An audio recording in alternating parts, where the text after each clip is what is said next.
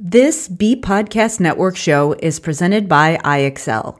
Loved and trusted by more than 1 million teachers, IXL enhances your teaching and takes work off your plate so you can make an even bigger impact on your students.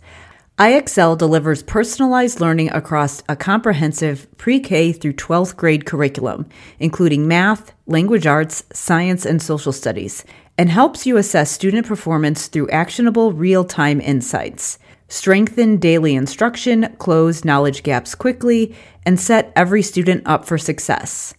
If you want to bring IXL to your school, you can learn more at ixl.com backslash BE.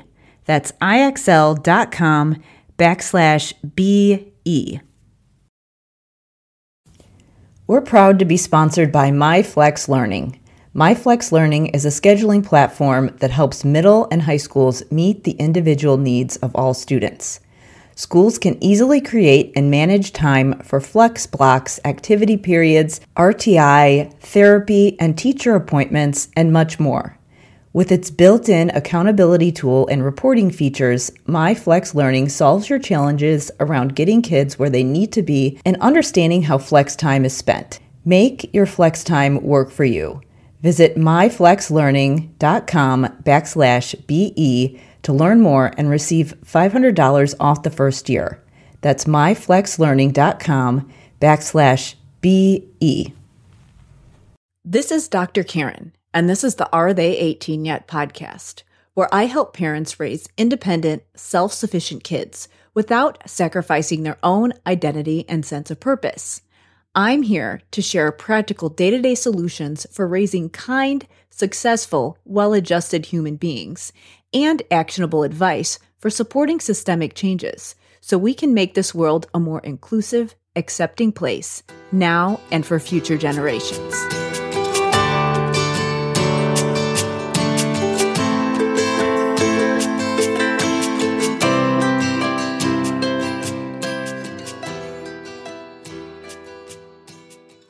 Hey, everybody, it's Dr. Karen, and this is episode 14 of the Are They 18 Yet podcast. This is a solo episode where I share my own personal journey with neurodiversity.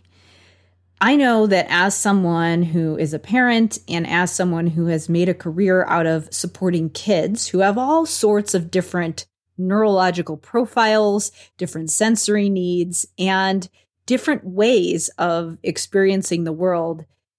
One of the things that has been the most helpful for me in understanding how to be a good advocate for other people is learning how to be a good advocate for myself. There were so many things that didn't make sense to me, certain things that I experienced, certain things that used to bother me or that I used to struggle with growing up. And knowing what I know now, I have a different understanding of what was happening when it comes to my own sensory needs, my needs as far as things that trigger me, things that are calming to me, things that help me perform at my best. And one of the most powerful ways that I've found to develop empathy for other people who might have neurological needs that are a little bit different than what we might consider, quote, normal. And I'm using air quotes as I say the word normal because who even knows what normal is? And of course, I get into that a little bit on this episode.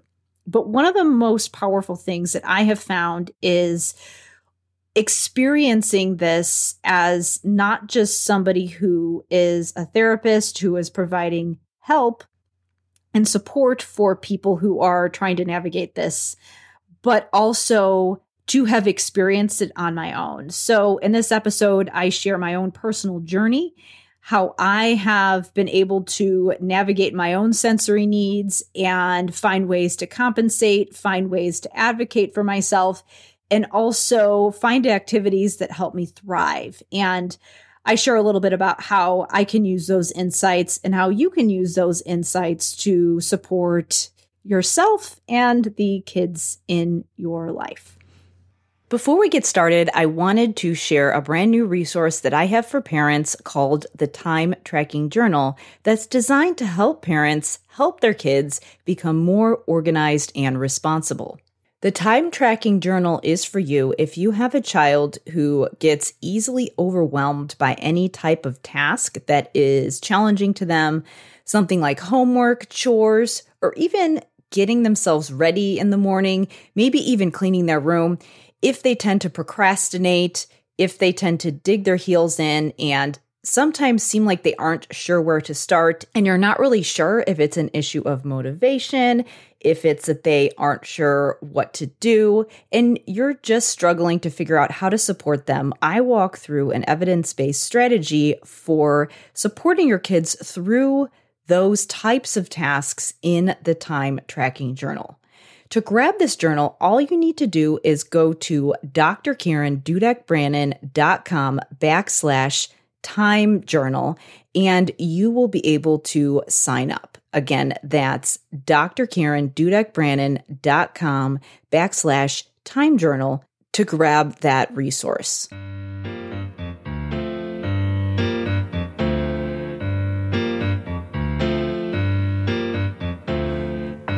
Hey, everybody, it's Dr. Karen. And in this episode, I wanted to talk a little bit about neurodiversity what it means, and my own personal journey surrounding it. So, first, let's talk a little bit about a couple key terms that are going to help you to get a little bit of context. First, I wanted to define the term neurotypical. When we say someone is neurotypical, what that means is that that particular person has not been diagnosed with any condition that impacts their brain in any way. So they're they don't have some type of a medical diagnosis or disability that is thought to impact them neurologically. As I have learned more and more about neurodiversity, I've also pondered my own neurological status because in the past I have identified as a neurotypical person because I have not been given any specific diagnoses like autism or ADHD or dyslexia. But when I dig a little bit deeper and look at some of the characteristics of some of these conditions and you know thinking about the fact that a lot of these conditions are a spectrum whereas someone may or may not give you an official diagnosis, it doesn't necessarily mean that you don't have certain tendencies. And so, really, what it has been for me has been kind of a journey around all right, what does normal mean? And does that even mean anything anymore? And is that something I should strive to be? Or should I simply just embrace my own tendencies and learn to work with them and learn to lean into my strengths and be aware of things that may be potentially considered weaknesses in some situations, but really just have a better understanding of them so I can be a better advocate for myself. And I hope that if you are a parent, if you are someone who does have some diagnosis and as a result you do not identify as neurotypical, or if you are supporting children who have certain diagnoses, maybe they're autistic, have ADHD, and you want to have a better understanding of them, I think sometimes looking at your own profile can be really helpful and empowering into just developing empathy. One of the main things that I would ask you listening to this episode to ponder is what is normal? What does that really mean? What does neurotypical really mean? And the reason I ask is because in my own journey and the way that it started out for me is that as a child, I always was was very anxious and I never really knew how to quiet the voice in my head that was always worrying about something and always stressing out about something and I as a child never really learned a strategy to quiet that voice and sit with it. And so I really carried that into my adulthood and there were certain things that I did or I felt that I needed to do as a child that I always thought were kind of weird. And I I had a lot of shame around them because I realized that other people didn't do some of the things that I did and certain situations were really difficult for me and I didn't understand why. I had this sense that there was something wrong with me or that I wasn't, again, quote, normal. Let's go back way, way, way to the time that I was was really little. I was a thumb sucker and I always had some kind of a sensory thing with self-soothing behaviors. And thumb sucking is something that a lot of kids do. And I remember it was was something that I did as well. I don't remember how I quit but I just know now that I don't do it anymore. But I still am a nail biter and I, I pick at the skin around my nails. So sometimes I wonder if that self soothing behavior and that sensory input that I was getting from sucking my thumb was possibly replaced by chewing or biting my nails. And that is something I just turned 40 this past year and I have not figured out how to get rid of that habit. I also have some other things. I'll twirl my hair and always have to be doing something with my hands. And I've tried all the things. I've tried the, oh, you know, nail polish that doesn't taste good. I have tried painting my nails so they look nice and they pretty much never look nice. I have gotten fake nails. I have tried bribery. I've had I've even tried hypnosis and I haven't figured out how to handle it yet. So there's obviously some kind of sensory thing going on there. But also, I had some other things going on that I have managed to replace with somewhat healthier behaviors.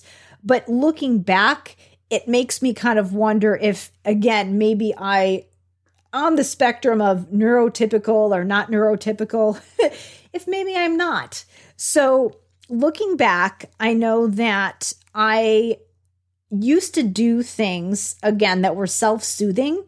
And a lot of these things were, um, or where I would I would need some kind of movement or rocking. And I know that people who work with with autistic individuals know that sometimes there might be some stimming behaviors and a lot of times it is to regulate and so it could be something like rocking, bouncing, repeating certain behaviors over and over again. And it's it's often serves a purpose of self-regulation and calming. For me, I think it was some kind of a self-soothing or even almost like a meditation. And so what I did when I was younger is that I had a rocking horse and what I would used to do is that I would, I had one of those Fisher Price record players, and I would just sit there and go on this rocking horse for hours and I would play music over and over again. I would listen to my parents' records and gosh, I would let's see what would I would listen to Madonna, I would listen to the Monkees.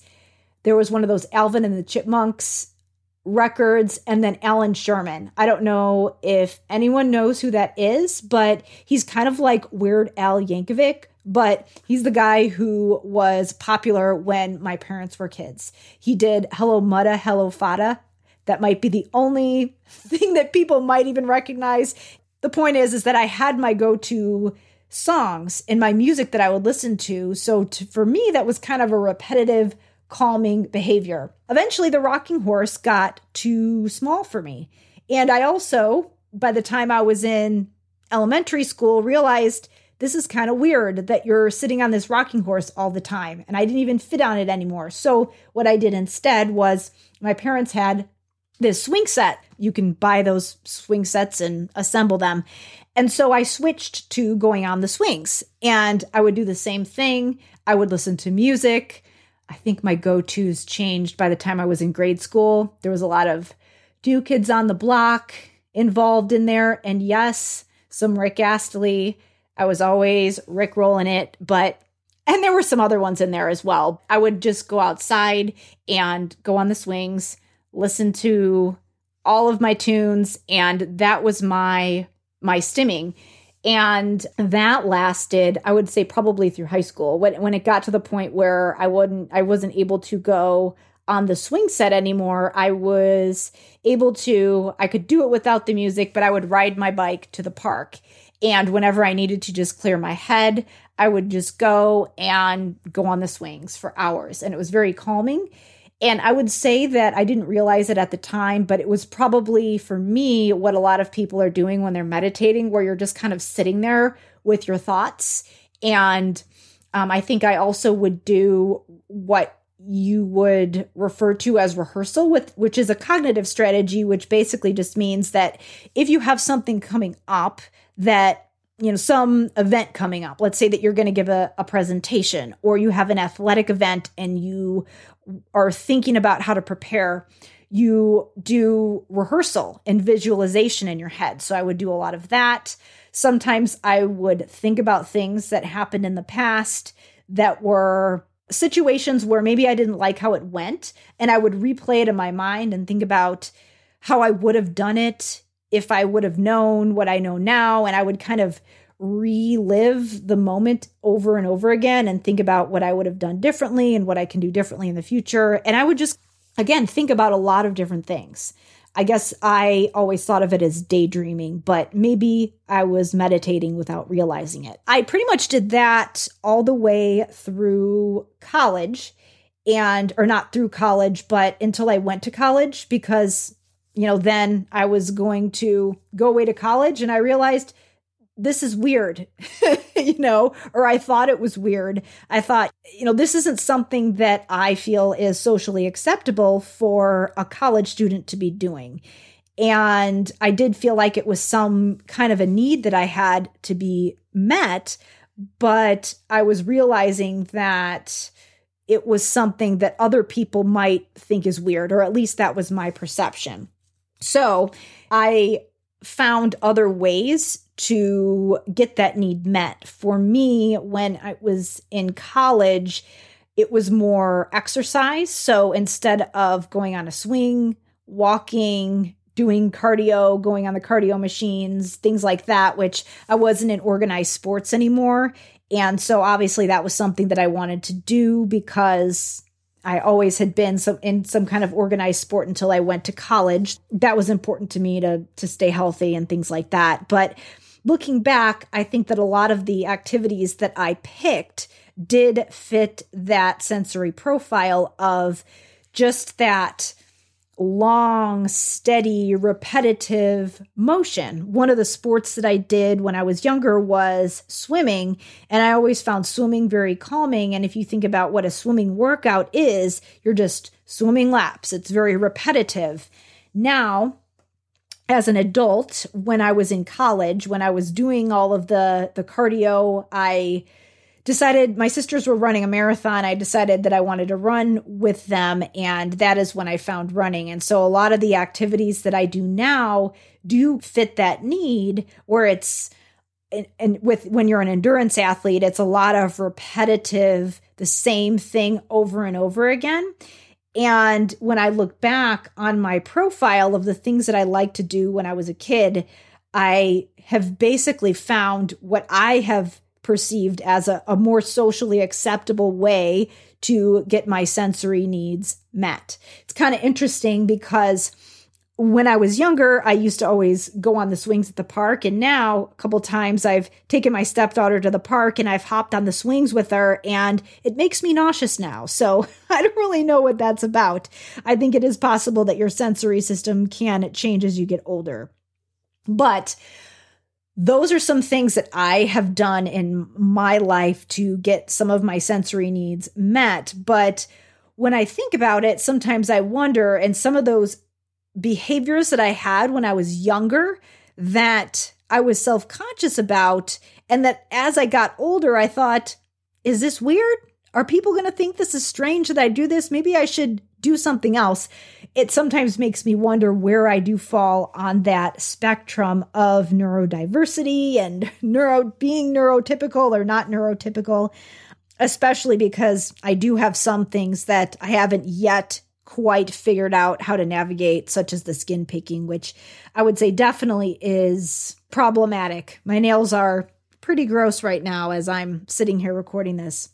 I also had some other things that came up that I thought, huh, I never realized this at the time, but now knowing what I know, working with different people who do have different sensory needs, I always felt like there was something wrong with me or like I was being difficult, but maybe it was more of a sensory need. Um, when I was younger, when I would, I've always had really long, thick hair. And so obviously, I would always have to put my hair back in a ponytail when I would go do sports, when I would go swimming, or when I would just be out running around and I didn't want my hair flying all over the place. And I was very particular about where my ponytail sat on my head. It really bothered me if it wasn't exactly symmetrically in the middle of the back of my head. And so I always had ponytail issues. I remember getting in arguments with my mom because she would be trying to do my hair and it just didn't feel right to me. And I didn't like the way it felt on my head. And I had a lot of tantrums over it. And so sometimes I wonder, huh, that was a, that was a sensory thing and i thought i was just being difficult and had some other things that i do you know sometimes like to joke about but i also had some issues with clothes where i did not like the way certain materials felt certain seams felt against my body when I was wearing clothes. It took me a really long time to be able to wear jeans. So I think, let's see, so I grew up when I was in grade school, it would have been late 80s, early 90s. So what was, well, at least what I thought was in then, they had these bike shorts that had this stripe that would go down the side of your leg. And I got them in all these different colors. I had fluorescent pink and black, and I had this electric blue and lime green and I thought I was so cool. And for the longest time, those were all I could wear because with spandex, it sort of fits to your body. But when you put jeans on, it is a little more restrictive. And it just drove me crazy. And I could not, for the longest time, find a pair of jeans that fit. So I just wore spandex all the time, probably way longer than that trend was ever cool, if it was ever cool to begin with. And again, I I remember getting teased about it because I was walking around in these spandex bike shorts when I clearly wasn't going to go do exercise, but it was because that was all that was comfortable for me. And now I can wear jeans. I remember around the time that I was maybe 13 or 14, I was able to ease myself in. So I found one pair of jeans. They were my sister's and they actually fit me and they didn't drive me crazy. And so I was like, okay, this is the one pair of jeans that I can wear. And finally, I would borrow them so much that my sister was just like, you can have the jeans. I'll just give them to you for your birthday present. So she let me have the jeans. And then eventually I was able to find others that were like that. And now I can wear all kinds of different jeans. Although I am um, I will admit that I'm kind of glad that leggings and jeggings are in right now because I do still prefer that. But the the main thing is is that I was able to increase my tolerance for those things and obviously I'm able to wear my hair in a ponytail and all kinds of different things now, but back when I was younger, I did not know how to ease myself into those kinds of things. So I'm not quite sure where I fit on that sensory spectrum. And I know that I definitely have some things going on that I was able to work through. But I think the thing to take away is that number one, if you do have things like that, or if you are working with kids who have different things that when you uh, whenever you have them in a certain situation they're just angry and agitated i would encourage you to just look at the look at the environment and see if there is anything that might be triggering to them.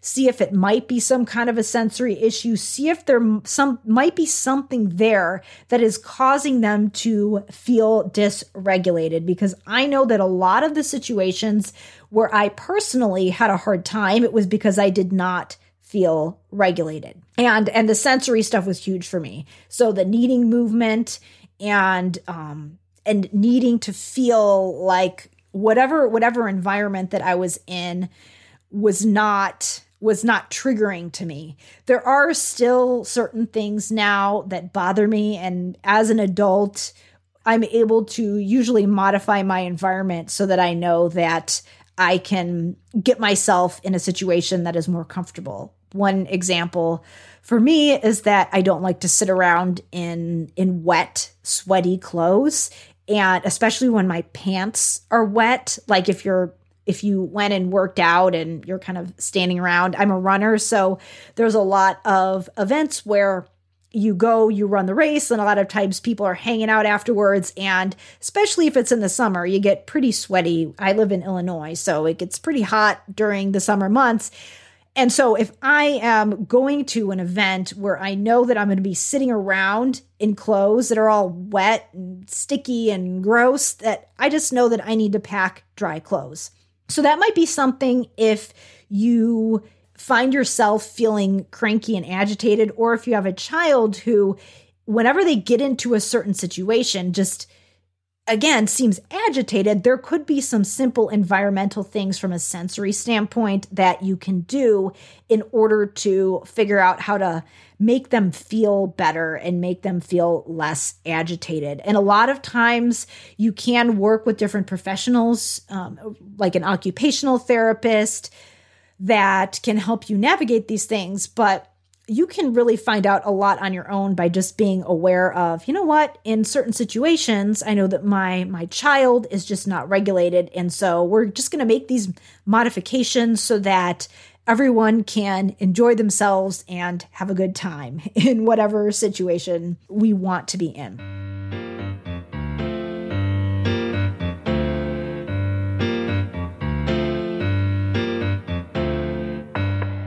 going to take a quick break to talk about a brand new resource I have for parents. Everyone knows that homework isn't a kid's favorite thing to do, but wouldn't it be nice to get through the day without meltdowns and power struggles? For a lot of parents that I work with, it starts in the morning as they're trying to get everyone out the door on time and then continues throughout the day as clutter is piling up in every corner of the house. But when it's time to get homework done, that's when the daily arguments really start. And sometimes kids are willing to spend more time arguing than actually getting their work done, which makes it really hard to enjoy the evening as a family or as a parent have time for self care after everyone goes to bed. So, if this sounds familiar, you're certainly not alone. In my time as a pediatric speech pathologist supporting students with diverse learning needs, I have heard these things from a lot of the families that I've worked with. But what a lot of people don't realize is that things like defiance, refusing to do work, avoidance, procrastination, lack of motivation, focus, and effort, or just overall underperforming when it comes to homework and schoolwork a lot of these things are symptoms of a bigger problem, and procrastination is often a sign of a skill based issue that impacts many highly intelligent people. Which means if you have a child who does tend to procrastinate, it doesn't mean that they have a behavior problem or that they're lazy. It simply means that they might not have the right skills to know how to get that task done. The good news is that when you address the root cause with the right strategy, it's possible to help kids keep track of their things, pay attention to details, become aware of deadlines, start and finish tasks in a reasonable amount of time, or to be able to sense how long tasks will take so that they can plan ahead. And most importantly, experience some success so they can envision themselves being successful again in the future. That's why I've created the time tracking journal. The time tracking journal is a simple toolkit that walks parents through a set of strategies that will help build time management, motivation, and self confidence in their kids while they're doing daily tasks like homework and chores. Once you learn how to use a strategy, this is something really simple that you can do in about 10 to 15 minutes a day. And when you sign up for the time tracking journal, not only do you get the actual toolkit, which is a downloadable journal that just walks you through a set of steps to help build these skills in your kids as they're doing their day to day tasks. You'll also learn some strategies to help improve time management skills, to help kids understand how done looks, and to help kids get tasks done more efficiently and effectively and build critical thinking skills in the process. To grab the time tracking journal, all you need to do is go to drkarendudekbrannon.com backslash time journal. One strategy done consistently can be the difference between constant power struggles and a peaceful, thriving home. And that's exactly what I show you how to do with the time tracking journal. So just go to drkarendudekbrannon.com backslash time journal to check it out.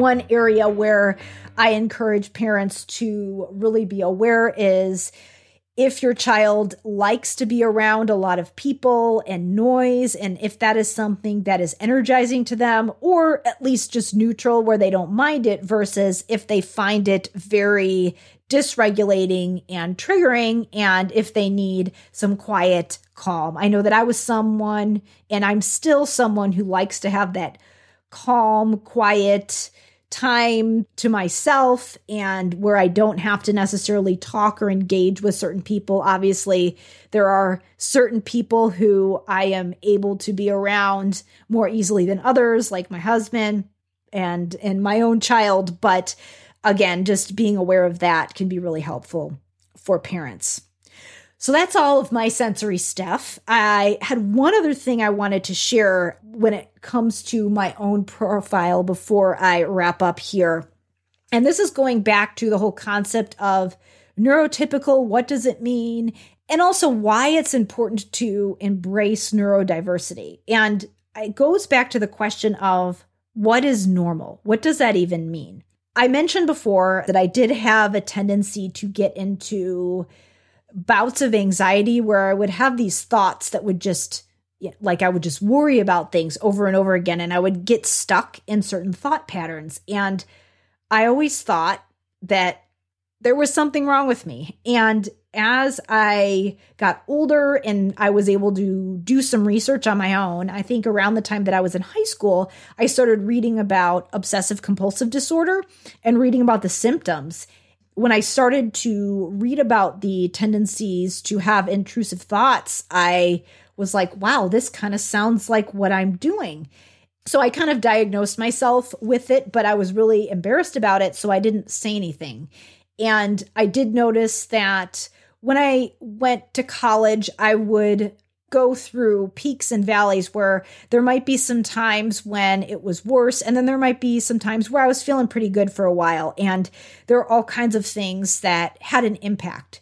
Weather and exposure to sun had a big impact for me.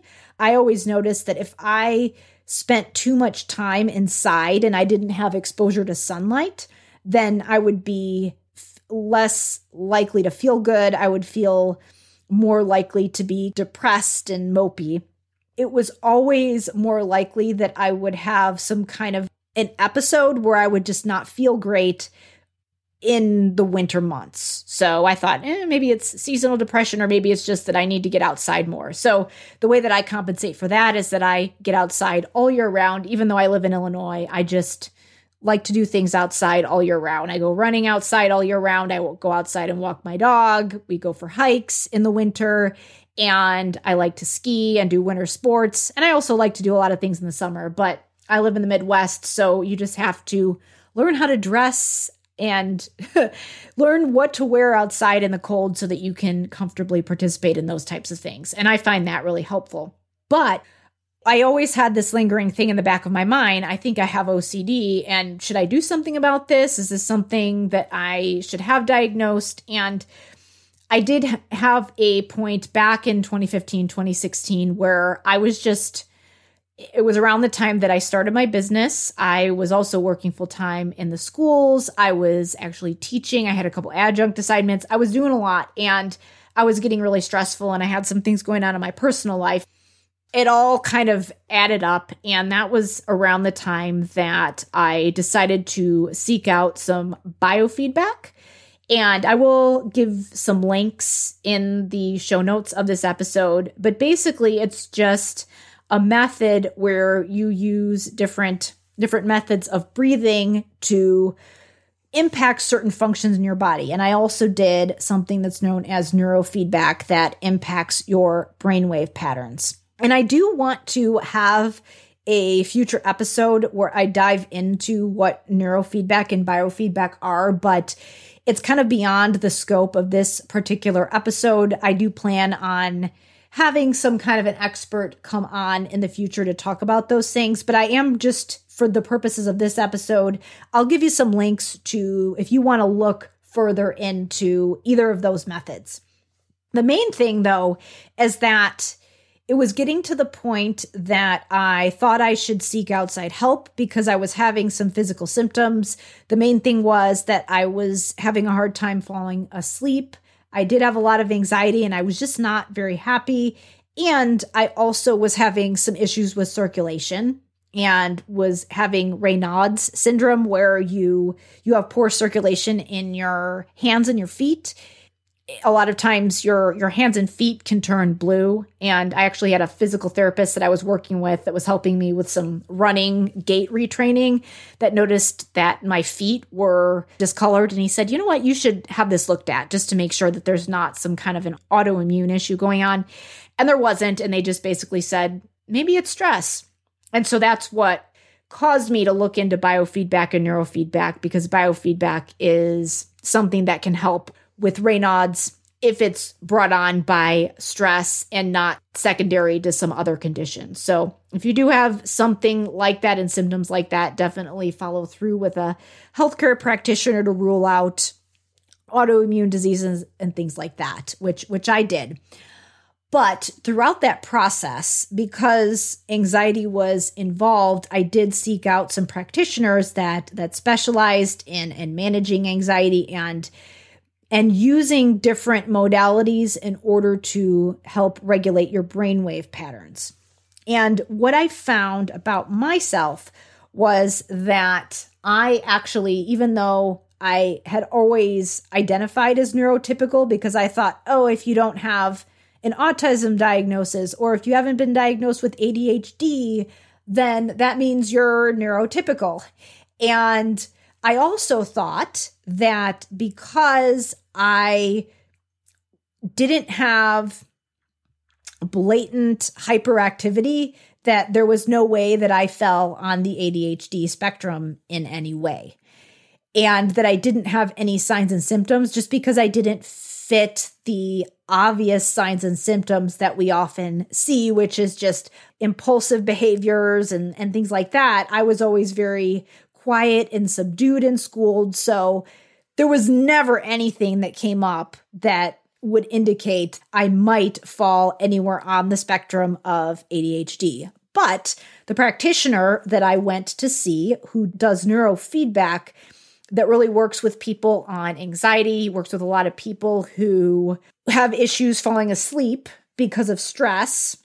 He did a very detailed assessment of me and what he found was that I actually did come out clinically significant for anxiety, OCD tendencies, not obsessive compulsive disorder, did not diagnose me with that, but just that I had some tendencies, but also that I did come out clinically significant on one of the ADHD scales for ADHD that's associated with the limbic system.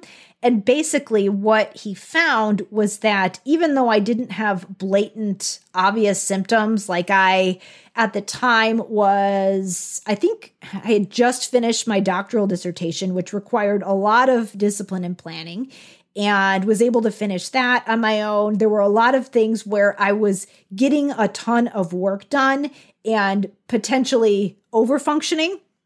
And so I never thought, oh, I might come out clinically significant for something like this. But what he found was that what I was doing was that in order to get myself to focus, I was skipping over some of the brainwave patterns that are required for that relaxed, calm focus that you might need just day to day when you're just kind of going through your daily routine. And I was either asleep or I was in high beta, which basically means that those brain waves that you are in when you are in fight or flight. I was either asleep or I was full throttle. And I didn't know how to not have my foot on the gas constantly. And because of that, it was causing a lot of physical symptoms. And the thing is, is that I was doing that as a compensatory mechanism because it was either all on or all off. And I don't have any formal diagnosis as far as ADHD or autism or anything like that. But the thing to take away from this is that I actually was having a hard time focusing because I was not able to focus and get myself to sit and do work in a way that wasn't fight or flight mode. And because of that, I had to get myself into hyperfocus. And that is actually common in some people with ADHD. I know my husband has that tendency as well, where it's either you are all on or all off. You have nothing in the middle where there's any middle ground. While I was overcompensating and I was getting a lot done and it didn't look to anyone outside like I was having any type of attention issues internally because I was internalizing so much, it was causing a lot of physical symptoms. I could feel them, people couldn't necessarily see them. So I think as a practitioner and as a parent, if you have a child who does seem to be prone to anxiety, if you have a child who seems prone to be all in or all out on things where it's like all or nothing. They're either not focused at all or they're hyper focused.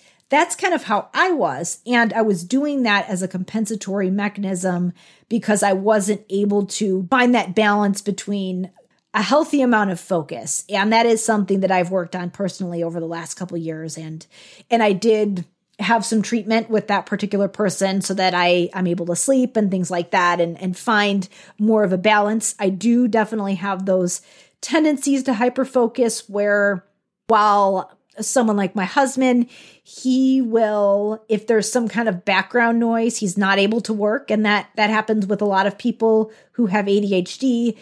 But on the other hand, what happens with me is that if I am focused on something, it's like I have tunnel vision and you cannot you you can't get in and something could be going on. The house could be on fire and i'm just sitting here working. And can be a good thing but it can also be a bad thing especially when you you know forget to eat and shower and go to the bathroom and all those things. Um not that i get into that state all the time but that is certainly something that can happen where you just get in where where I would sometimes get into a state of just I'm in such a flow that I I get almost anxious when somebody asks me to put it down and go do something else. And um, if you have a child who's like that, who is who does tend to hyper focus, where they have a hard time putting something down, it could be because of of, of, something that has to do with their neurological profile. And that is definitely something that you can prep for. It might be something that they're always working on where they're aware of that tendency and they might be aware of, okay, I need to give myself some bumpers so that I don't sit here and do whatever it is for six hours. I give myself some kind of a hard stopping point where I need to put this down and come back to it later, kind of a thing. So, a lot of times, just structuring your environment can be really helpful for those kinds of things. To wrap this all up, the key takeaway here is number one, do I identify as neurotypical? I'm not sure I do. so um, I, I see that as kind of a gift because I actually decided that I wanted to have a career helping people with ADHD, helping people who are autistic, helping people who have other diagnoses that may cause them to also not identify as neurotypical. As somebody who helps people who neurodiverse, I think that that also is helpful to myself uh, be someone who also identifies as neurodiverse. Not quite sure where I fall Not quite sure that I'll ever figure it out, but I know that I'm on there somewhere. So I am, for all of you who fall on the spectrum somewhere in some way or are supporting someone who is, I'm working through it with you. The other thing is that I think we need to define what normal is. And I could probably go through another episode on that. One of the things that I did find when I was doing some research on different modalities that could help with with Raynaud's, with the insomnia and things like that is that a lot of people when you actually look at their EEGs, there I think one source that I found when I was doing some research, it was a book called uh, by Biofeedback for the Brain by Paul Swingle. I will link to that. But I think he said something like 40% of EEGs are normal, meaning 60% aren't. So it kind of makes you wonder what is normal? what is neurotypical? And uh, is that even a thing? Maybe more people are neurodiverse than we really think. So, so that's the second thing is that it's not about making someone normal. It's not about fixing someone who's broken because you're not broken, your child is not broken. It's it's just about understanding who you are, what you need, what your profile is so that you can understand how to navigate the world in a way that allows you to feel empowered and successful in the situations that are important to you. So that's the second thing.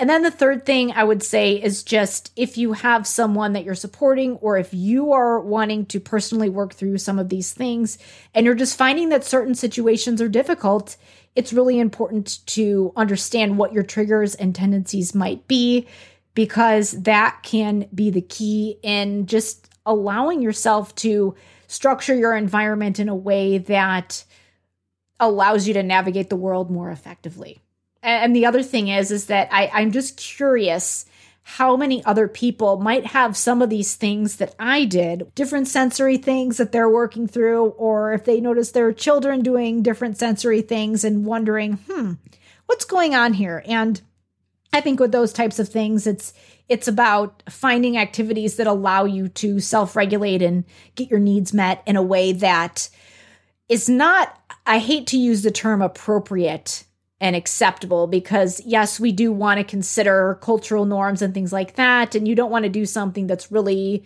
going to make it hard for you to be successful in a certain situation but it's not all about just worrying what other people think. It can't be about that. It's it's more along the lines of all right how do i get my needs met and how do i be successful in this situation? And am i okay with people thinking that it's different or am I okay asking for what I need and explaining that, hey, I need to go do this thing in order to be able to focus or do whatever I need to do. And just knowing how to ask for some of those things without feeling ashamed to do it. I think that's the other thing as well. And the more that you can understand where your kids fall, the better able you're going to be able to advocate for them and help them to learn to advocate for themselves. So, that is my story on the sensory the sensory spectrum and the neurodiversity spectrum and i hope that you found it helpful. I will definitely be talking more about this in future episodes but i thought it was really important to share. And like i said i mentioned a handful of things briefly in this episode that i will definitely be diving further into in future episodes. But for now, thank you so much for listening, and I hope you enjoyed it and found it helpful.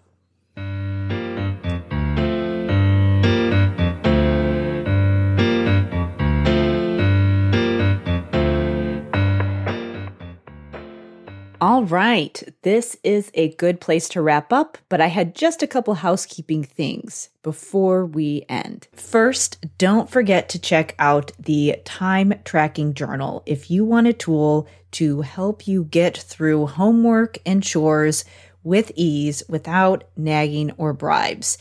If you struggle to get your kids to be independent with some of those day to day tasks that they may not like to do, but need to learn how to do in order to be independent people one day. And if you want to just have peace of mind that you're number one, helping them build the skills now that they need to eventually be successful adults one day. And Number two, a more immediate need to help you get through the day and retain your sanity at the same time.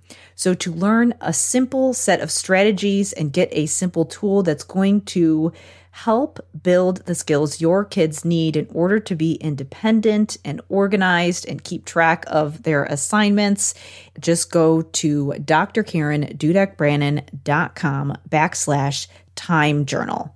Again, that's drkarendudekbrannon.com backslash time journal. Next, I wanted to remind you that it helps us so much if you leave us a five star rating and review on Apple. All you need to do is just search for Are They 18 Yet? and you can leave us a review. There's usually a big purple button that you have to click if you're on Apple that will allow you to leave a review. So that helps us to get the show in front of more people who need it. And also, I may give you a shout out on a later episode. I'm Dr. Karen, and you're listening to the Are They 18 Yet podcast. Thank you so much for listening, and I will see you in episode 15.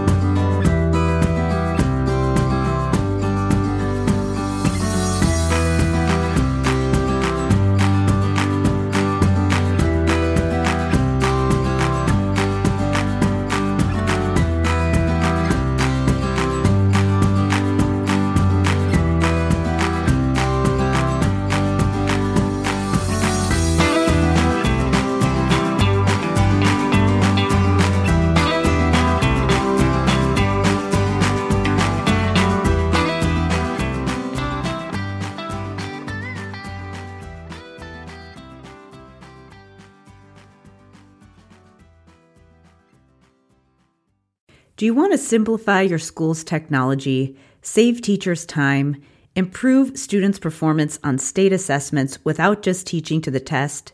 You can do it all, but don't waste another minute. Head straight to ixl.com backslash BE to learn how IXL's research based teaching and learning platform can help you achieve all these goals. That's ixl.com backslash BE.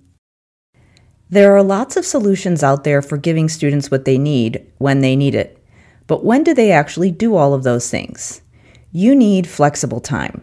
When added into the master schedule, flex time enables students to get extra help or intervention, meet with teachers, make up work, get physical exercise, and try new enrichment offerings.